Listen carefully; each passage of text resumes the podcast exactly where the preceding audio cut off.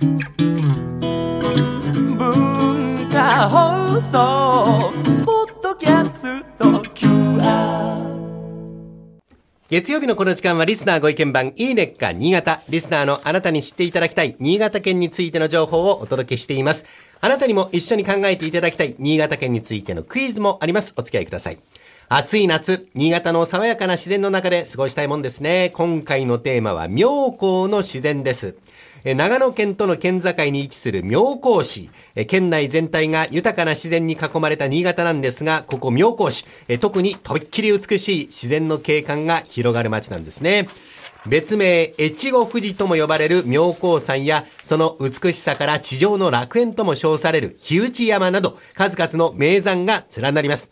さらに全国でも数少ない国立公園を有しているなど、登山やアウトドア好きには最高の環境なんです。温泉地としても有名、妙高高原温泉郷と呼ばれる7つの温泉地を巡るのもおすすめです。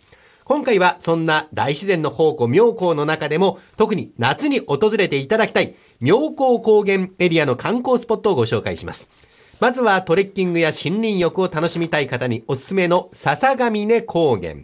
季節の草花が揺れる高原に遊歩道が整備されていて、のんびりと散策できます。中でも見どころは、笹ヶ峰一周遊歩道というコースの途中にある、笹ヶ峰牧場と日本最大級のドイツ頭皮林です。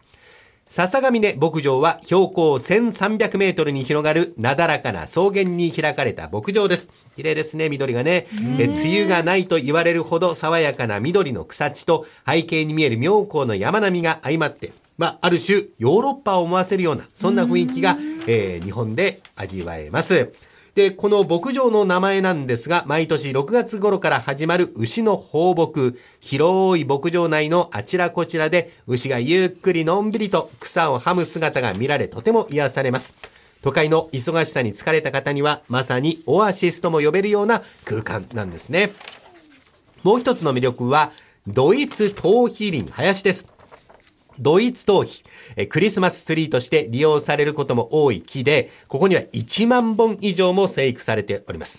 平均20メートル以上の高い木々が立ち並ぶ光景は圧巻の一言ですね。まるでおとぎの国に迷い込んでしまったかのような幻想的な景色に癒されながら森林浴が楽しめます。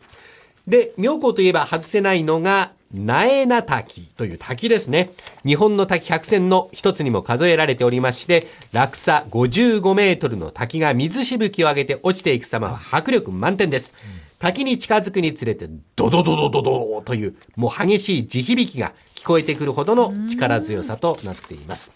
また、駐車場近くの飲食店では冷たい湧き水でかけ流す本格的な流しそうめん。美味しそうですね。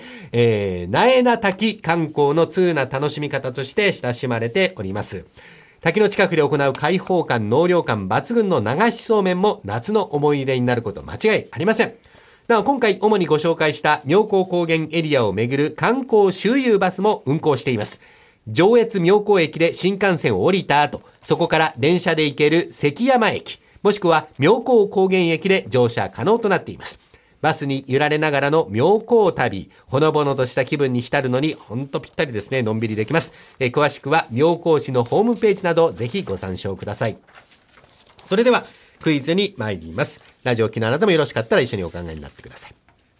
冒頭でちらっとご紹介した7つの温泉地が集まった妙高高原温泉郷。この温泉郷の特徴を表す言葉として、七五三の湯という言葉があります。七、7つの温泉があるという意味。